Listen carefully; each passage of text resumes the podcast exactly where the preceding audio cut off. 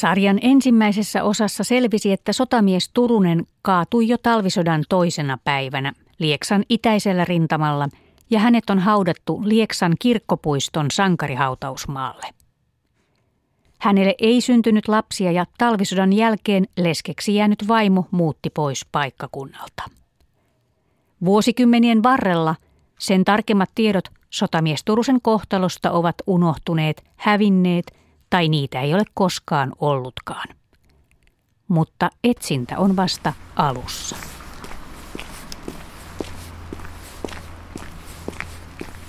Suomessa on viimeisten kuukausien aikana muisteltu 70 vuotta sitten käytyä talvisotaa. Esiin on nostettu pääasiassa jo tuttuja asioita, nimiä ja taisteluita. Kukaan ei näytä olevan kiinnostunut siitä tavallisesta tarinasta. Kuka muistelisi rivimiestä? Kuka kertoisi, mitä tapahtui niille sotamiehille, joita ei palkittu ja joita ei enää muisteta?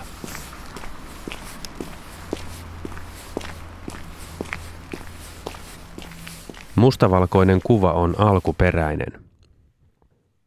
Se on otettu syyskuun alussa 1934. Sotamies Turunen on kuvassa 25-vuotias.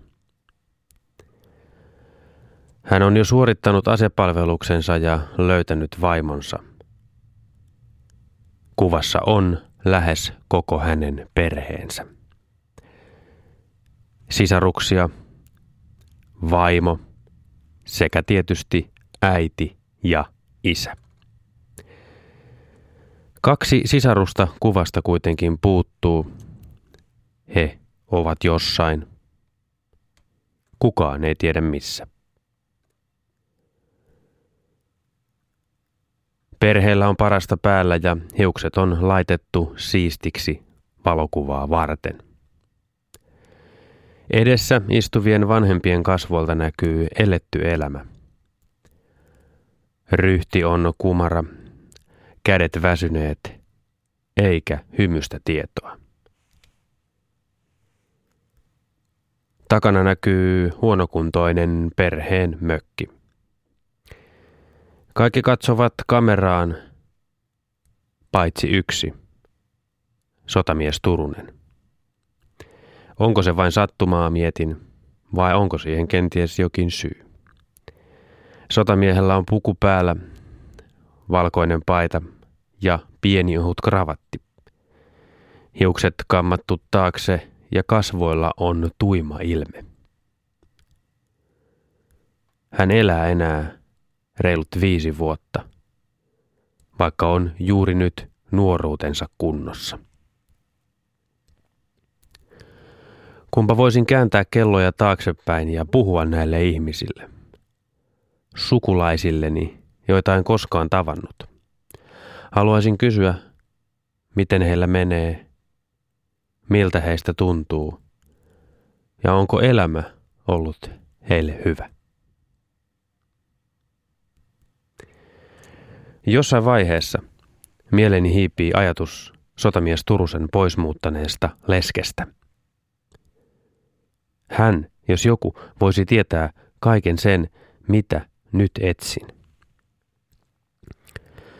En kuitenkaan vielä tässä vaiheessa tiedä, että yksi tutkintalinja on lopullisesti sulkeutunut jo kauan aikaa sitten. Yritän jäljittää leskeä vain saadakseni selville, että hän ei ole enää elossa.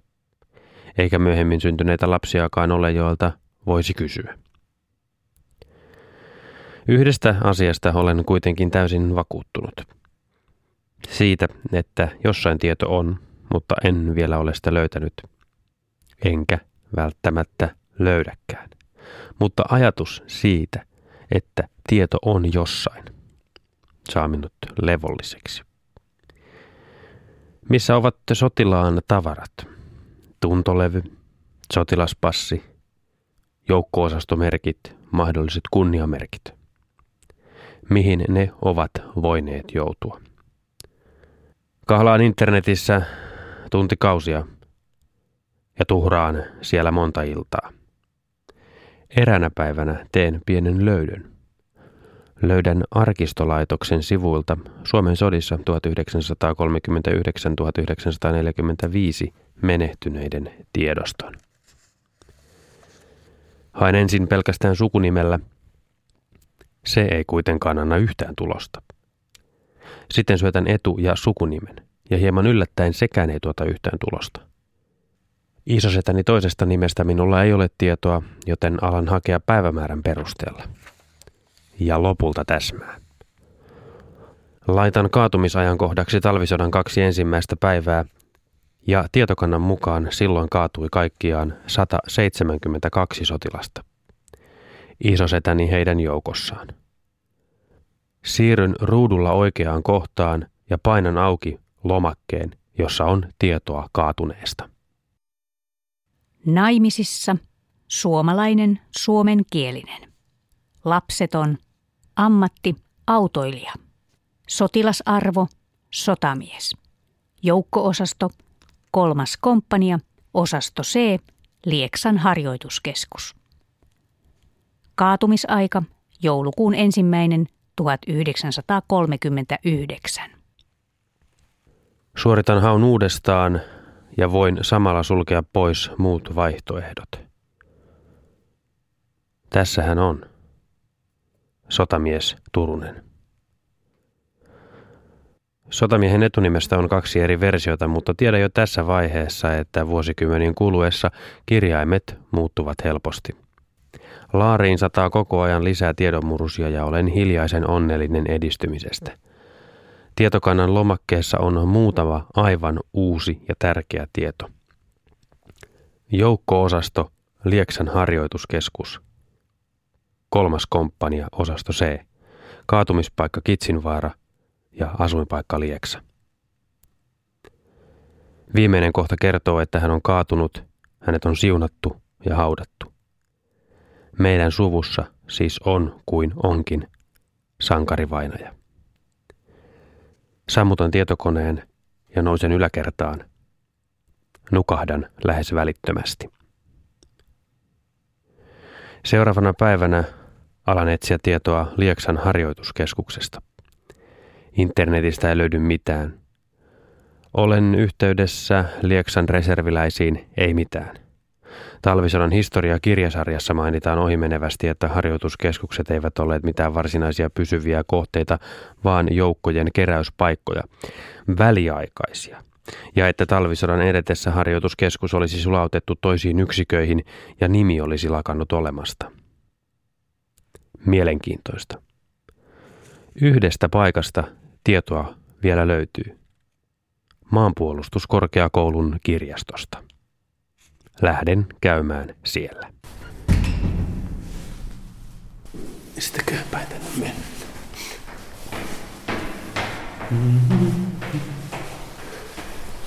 Kirjoja.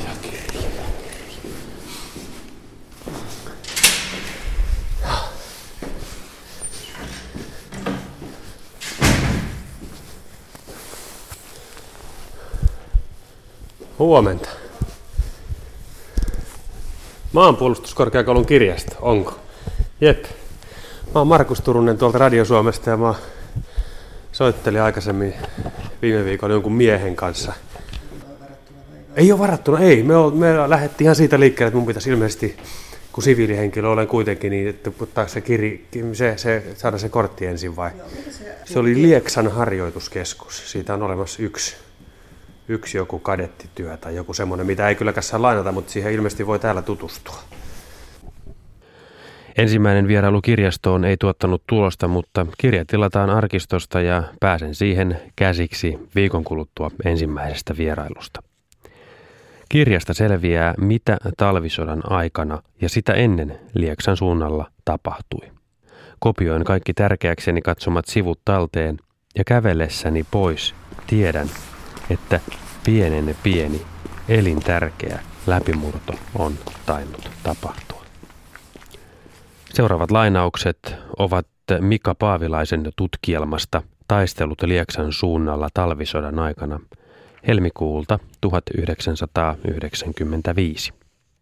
Talvisodasta on kirjoitettu paljon, mutta sodan tapahtumat Lieksan suunnalla on kuitattu muutamalla kappaleella. Lieksan taistelut käytiin ankarissa erämaaoloissa. Varusmiehistä suurin osa oli kotoisin rajasotilaspiirin alueelta ja näin ollen koulutetuilla reserviin siirtyvillä varusmiehillä oli maaston tuntemus kyseisellä alueella todella maaperä hyvä. Lieksan alueella on tyypillistä pohjoiskarjalaista maastoa. Mäki- ja vaarajonot sekä harjut johtavat Kaakosta Luoteeseen ja näiden väliin jää suuria suoalueita. Lumipeite on alueella Suomen syvimpiä, keskimäärin noin 70 senttimetriä. Pohjois-Karjalan ryhmään kuuluneet ERP-12 ja ERP-13 kutsuttiin ylimääräisiin kertausharjoituksiin 6. päivänä lokakuuta 1939. Talvi 1939-40 oli sääolojen suhteen poikkeuksellinen. Pakkaset olivat ankarampia kuin normaalisti.